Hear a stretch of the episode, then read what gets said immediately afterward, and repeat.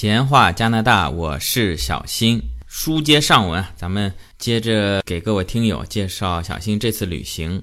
这次咱们重点讲一下多伦多。多伦多作为这加拿大第一城市，可能也是咱们华人最多和最喜欢的城市之一。小新呢，作为这个闲话加拿大节目的主播，原来虽然去过啊，但是是在那边转车啊，还没有深度的去了解这个城市，也实在是蛮遗憾的啊。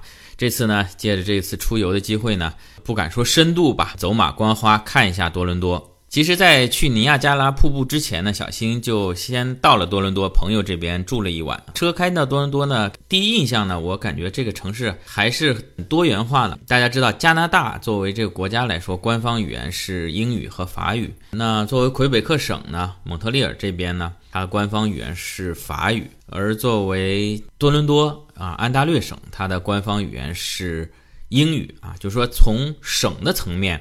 其实官方语言是只有一种的，但是在蒙特利尔呢，这个街上的路牌叫交通指示牌呢，我极少会看到有英语，基本上都是以法语为主。嗯，当然有个别的区啊，就是蒙特利尔在整个大蒙特利尔地区，有些市它这个城市里面讲英语的占大多数，国外这些市啊或者区啊都有挺大的自治权。那他们在他的这个辖区内所有的。交通指示牌都会用英语，你这个没有问题啊。但是在蒙特利尔其他地区呢，可以说百分之八十以上呢，这个路牌路标啊都是用法语写的。但是在多伦多呢，呃，这路牌路标呢却都是双语啊。我不知道在安大略省其他城市，咱们生活的小伙伴在当地有怎样的观察啊？啊，至少在多伦多几个主要的路段啊，小心开过去，高速上面啊，基本上。都是会有双语啊，呃，英语呢是在上面会比较大，然后法语呢是相对小一点，小字体在下面。哎，我就觉得这个城市其实还是对语言方面还是挺包容啊，也展示出它的一种自信吧啊，因为魁省呢，它其实是。挺忌讳你标英语的啊，因为他要保护他的法语的这个独立的地位嘛。如果一旦大家都用英语，就可能没人学法语了。所以他在很多地方他会强调，就唯一的语言就是法语。他不管你方便不方便，认识不认识啊，你不认识你就别来。你到我这儿，你就得学会认识我这些路牌路标。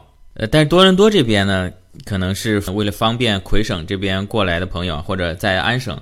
其实本地也有一部分呃法语为母语的居民，所以它都是标的双语。其实，在我看来，在蒙特利尔会英语的人的比例呢，可能要远远高于在多伦多会法语人的比例啊。呃，我觉得蒙特利尔这边如果是本地的魁北克人啊，能够掌握英语的人呢，我保守的估计能有百分之六七十。而在多伦多呢，我猜应该不会超过百分之五十的人能够看得懂法语。但即便如此啊，多伦多这边的交通还是很照顾法语人士的啊啊，这里给他们点个赞。那另一个感觉呢，就是多伦多这边的高速路网呢，相比蒙特利尔呢要发达一些。毕竟城市的体量啊，人口数都要比蒙特利尔呢大个百分之五十啊，而且从最近的二三十年来说呢。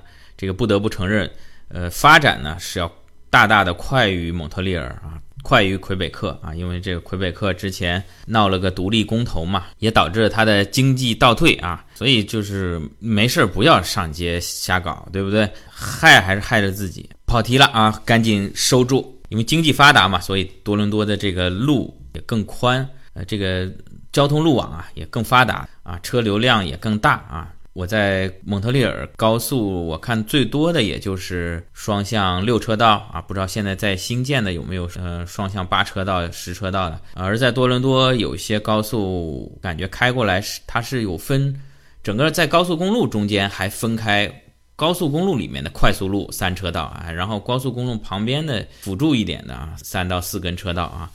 城市里面这个高楼大厦的比例呢，也比蒙特利尔多了好多啊。蒙特利尔，咱们来过的朋友知道，蒙特利尔其实真正有这种摩天大楼啊，这种现代化大都市感觉的，其实就是在市中心核心区这么一块儿。只要是再出来一点呢，这种高楼呢就比较零星了，偶尔会有一些啊，大概十几二十层的啊，或者是住宅，或者是一些办公楼。但是量都不多，也不集中。整个摩天大楼区就是市中心那一块啊。而在多伦多呢，我感觉从进入大多伦多地区啊，就有好多高楼。从建筑上呢，更现代化吧，其实有点接近于国内啊，给我的感觉，相比蒙特利尔更像国内的上海这种城市，建筑相对也比较新啊。像蒙特利尔呢，感觉有好多的这种百年老宅一样的古色古香啊，有点欧式风情。呃，在多伦多这边呢，更多的是现代化的建筑啊。另外有一点也跟大家分享一下啊。嗯，我的感觉不一定对。从高速路上来说呢，从魁北克省出来到了安大略省，就感觉有一些不一样了。在安大略省的高速，我觉得国内朋友开过来会更习惯。呃，虽然加拿大的高速路网大多数都是免费的，它几乎是没有收费啊。即便收费，它也不像国内是封闭式的。啊，有个收费站进去拿卡，出来收卡或者是 ETC，它这边都是靠探头的啊。你上了高速，被它探头拍下来，从哪下去又被它探头拍到了啊，它就过两天记账单给你。高速是不封闭的，并且呢，收费路段并不多。在高速上呢，你要是想找加油站呢，它都会有一些提示啊，比如说下一个出口啊，两百八十号出口啊有加油站，并且它都会告诉你这个加油站品牌啊，因为。咱们有些朋友有，比如说有加拿大石油的加油卡，或者说有美孚的加油卡，啊，不同公司有不同的积分，嗯，你可能啊，其实还差十公里，就是到自己有卡那个公司的加油站了，可能就再忍一下啊，所以它可能都会提前两三公里会提示你啊，下一个出口有什么加油站，然后呢，它下面可能还会有告诉你说下面有个 Tim Horton 或者有个麦当劳，有个爱德熊啊这一类的会有提示。区别是呢，在魁省呢，我感觉这个它虽然提示了你下一个出口下去，但是呢，这个加油站也好，这个餐饮也好，它并不是在出口这个地方紧挨着。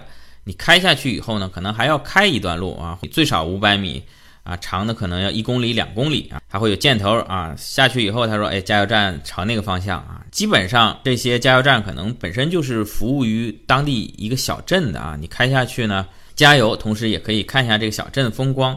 而在安省呢，这个加油站有一部分加油站跟魁省是一样，那另外一部分呢，感觉就纯粹是为高速公路服务的，非常方便啊，甚至会提前五六十公里就会提醒你前方有一个服务区。哎，这服务区的概念跟国内很像啊，因为国内这高速路网是封闭的，你不可能开下去到小镇里面去加个油、吃个饭再上来。因为你开下去就意味着你交一次钱啊，上来还要再收一次卡，这很麻烦。所以这个高速服务区呢，建立在高速路中间啊。进服务区加油呢是不需要下高速的。在安省有一部分加油站跟这个很类似，我如果没记错，可能叫 on route 哈。这个 on 就是安大略省啊，这个 route 就是路哈。它也像国内那种高速服务区一样，高速下去有一个岔道口下去，直接就是加油站跟餐饮服务区。然后你加好油呢，如果想继续上路的话呢，也直接开上去就行。相比小新说的魁省的那个加油站呢，它要方便很。除了加油以外呢，它有餐饮，有小超市啊，甚至还有一些旅游的介绍啊。但有一点大家要注意啊，如果您相对来说比较熟悉的话，我觉得您没有必要去那个地方加啊，呃，因为这个地方感觉是宰游客的，它的油价。差不多要比那种从高速路口开下去开个五百米的那种加油站至少要贵个百分之十，所以我感觉这是给那些找不到加油站啊、图方便啊、省时间的人准备的。如果你加满一箱油的话呢，还是要亏不少钱啊。说到油价，经过小新这几天的比较啊，当然肯定是不全面。多伦多的油价要比同期蒙特利尔每升略微便宜个五分钱。或者五分钱不到吧。整体上来说，两地油价差不多的。另外，感觉多伦多在某些地方，呃，某些区域吧，它那个中餐馆的密度啊，这个要比蒙特利尔高的太多了。像小新也去了北约克这边样街啊，感觉啊就跟中国可能一线城市比不了啊，可能跟中国的。准一线或者二线城市的那个街边差不多啊，全都是中餐馆，也有越南菜，也有这个韩国料理、日本菜、泰国菜这些，但是中餐馆占了大多数。同时，马路上的人呢，这点倒跟蒙特利尔差不多啊，也更多元化啊。大城市里面本地白人的比例呢，啊，相比小镇里面要低一些啊。呃，像蒙特利尔街上会有很多阿拉伯人啊、越南人，还有拉丁美的啊、南美人啊。在多伦多街头呢，也有亚洲面孔，然后呢，印度人也比较多。这是初步的一个印象。那么咱们说景点啊，小新是先游了尼亚加拉瀑布。这天中午从尼亚加拉吃好中午饭，然后回多伦多，还是跟尼亚加拉一样，小新也并没怎么做功课啊，也问了朋友啊，朋友说其实虽然住在多伦多啊，其实也觉得多伦多没什么好玩的啊，包括这个 CN Tower，就是这个加拿大的。最高的这个电视塔啊，他说他也没有去过。其实这个现象也挺普遍的啊。小新从上海出来，待了将近二十年，也从来没有去过东方明珠电视塔，也觉得上海其实没什么好玩。想起来以前说的这旅游，就是从自己待腻了的地方啊，跑到一个别人待腻了的地方啊。所以简单网上搜了搜，也没有太多的方向啊，觉得这个 CN Tower 还算是多伦多一个需要打卡的地方。啊，咱们就去看一看吧。啊，从瀑布这边出来，导航设置就到这个 CN Tower 电视塔。在多伦多的这个电视塔呢，它叫做加拿大国家电视塔。它曾经啊是世界第一高塔，最高的建筑啊，目前也是北美最高的一个高塔啊，并且啊，它曾经是世界第一高塔，保持了相当长一段时间啊，从1975年一直到2007年。啊，都一直是世界上最高的建筑物。后来呢，就是阿联酋迪拜盖了一个迪拜塔啊。当然，这迪拜塔叫塔，但它呃其实排名是不在这个序列里的啊。它是属于建筑物，属于大楼。塔来说呢，多伦多那个塔在当时还是世界第一高塔啊。直到啊，很光荣的被咱们中国广州塔小蛮腰给取代了。在二零零九年的时候啊，咱们广州塔是世界第一高塔。但是广州塔持续时间不长啊，大概两三年以后呢。被日本东京的这个目前的这个晴空塔所取代啊。目前世界上最高的就是日本东京啊，第二名广州。那加拿大的国家电视塔呢，现在还能排在第三，还是非常不容易的啊。第四呢是更早的俄罗斯一九六七年造的一个电视塔啊。第五名啊就是咱们上海东方明珠电视塔啊，它是建成一九九四年啊。但您听这个年份，它在一九九四年建成的时候呢。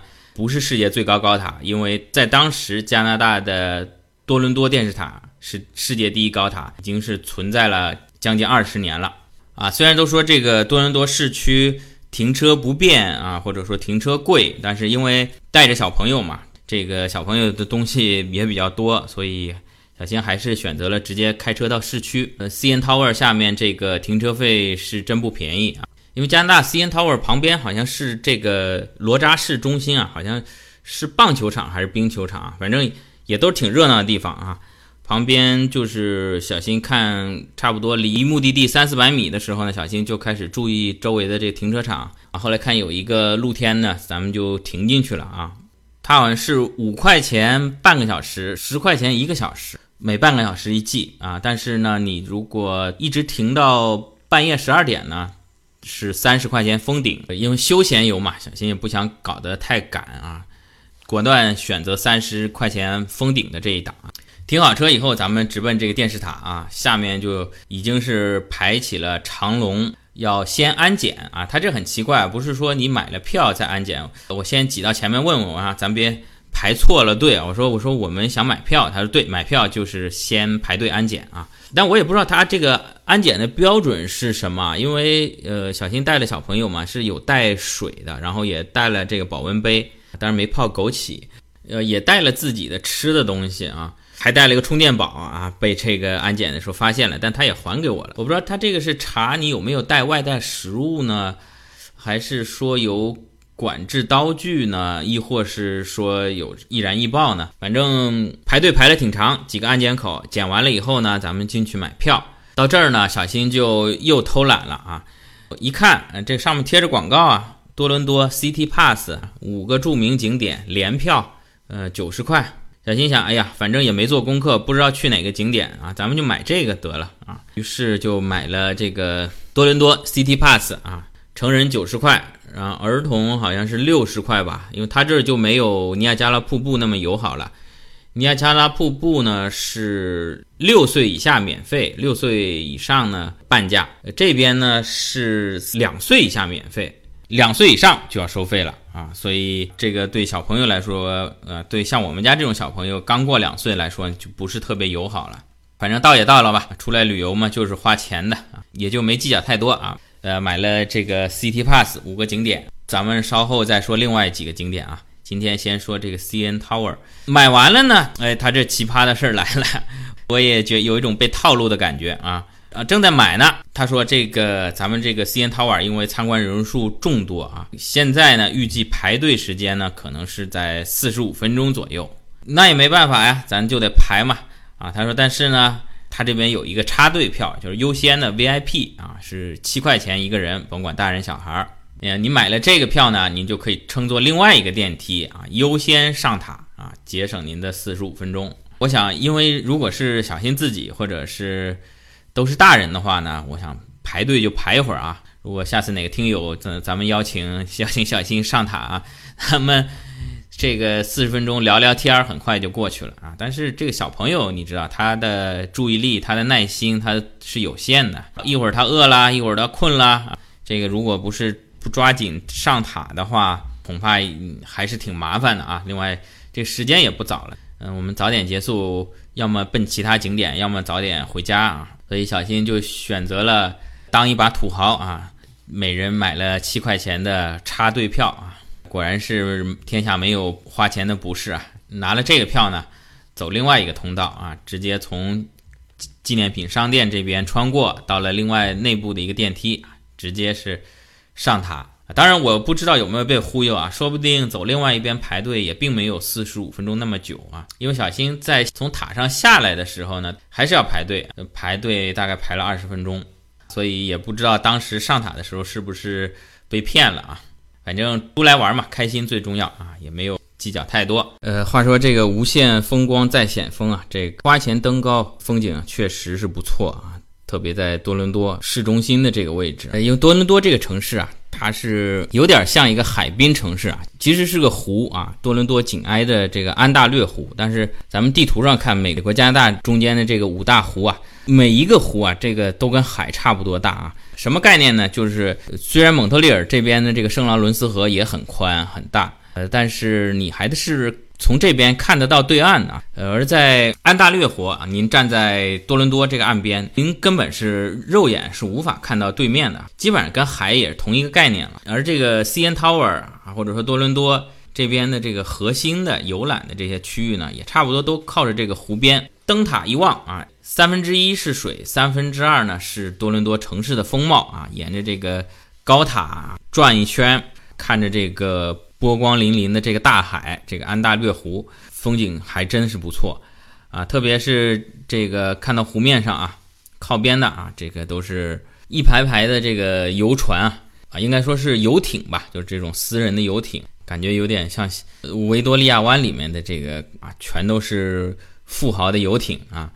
然后另外一边呢，簇拥的这个高塔也全是。高楼大厦、摩天大楼啊，这感觉啊非常像上海啊。虽然小新没有去过东方明珠，但是也陪朋友去过经贸大厦之类的啊。感觉在东方明珠所在的这个陆家嘴核心区，全是摩天大楼啊，并且上面有很多摩天大楼的广告牌呢。能在这个地方啊盖得起大楼、竖得起广告的，基本上都是银行啊，什么中国银行、建设银行、招商银行。而在多伦多塔这边望出去呢，旁边紧挨着的几个高楼呢，TD 银行、皇家银行、加拿大皇家银行也都是这个加拿大几大行才能够在这个多伦多的核心区啊，挨着这个 CN Tower 啊，盖起以自己名字命名的大楼啊，这个跟上海非常像。另外呢，呃，这个安大略湖啊，紧靠多伦多这边。啊，有一个小岛啊，他们说是叫湖心岛还是什么岛啊？这个小岛非常漂亮，紧挨着多伦多市中心啊，在这个湖面之上。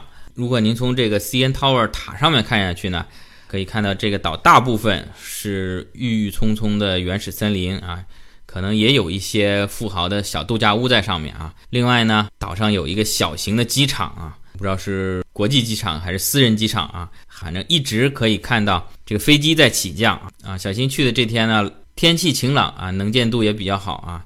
虽然咱们玩不起私人飞机啊，但看着他们飞飞呢，也是挺心旷神怡的。就是看着这湖面啊，你别说这个小机场还挺繁忙啊，不断的有飞机起飞降落，起飞降落呀，也有水上飞机。咱们在塔上啊，比这个飞机还要高啊！远远的看着一个小不点儿啊，像一个小苍蝇一样的小飞机啊，从机场上起飞啊，或者是说从远处飞过来，慢慢的几乎是贴近湖面飞行，最后降落在机场上面啊。这还是小新第一次见到的啊，之前上过高楼高塔，没有见过飞机在旁边飞的啊啊，有时也有点担心啊，别这个万一飞错了航道啊。啊，把咱们这塔给怼了啊！另外，这个 CN Tower 还有一个比较有意思的项目，就是它有一个户外的，在塔的户外的一个算是极限挑战一类的，就是你身上穿上这个防护服，再套上安全绳，然后您可以在这个四五百米的高空啊，体验一下这种心跳的感觉。我我看啊现在咱们的广州塔好像也是有这个游览的项目啊。啊，当然这个带着小朋友就不适合参与了啊。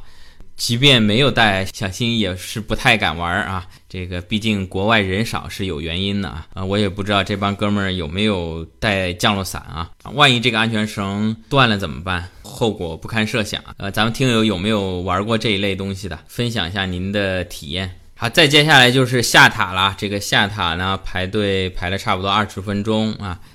咱们顺利的回到了地面。再说一下，在上下电梯的过程当中呢，可能会对耳膜有一定的压力啊。咱们建议聊聊天、说说话、吃吃口香糖、喝喝水啊。特别有小朋友的要注意这个问题。这个为什么说对多伦多像上海？上海东方明珠电视塔下面呢有另外一个景点是水族馆，我不知道是不是模仿多伦多啊。这个多伦多电视塔下面呢也有一个水族馆。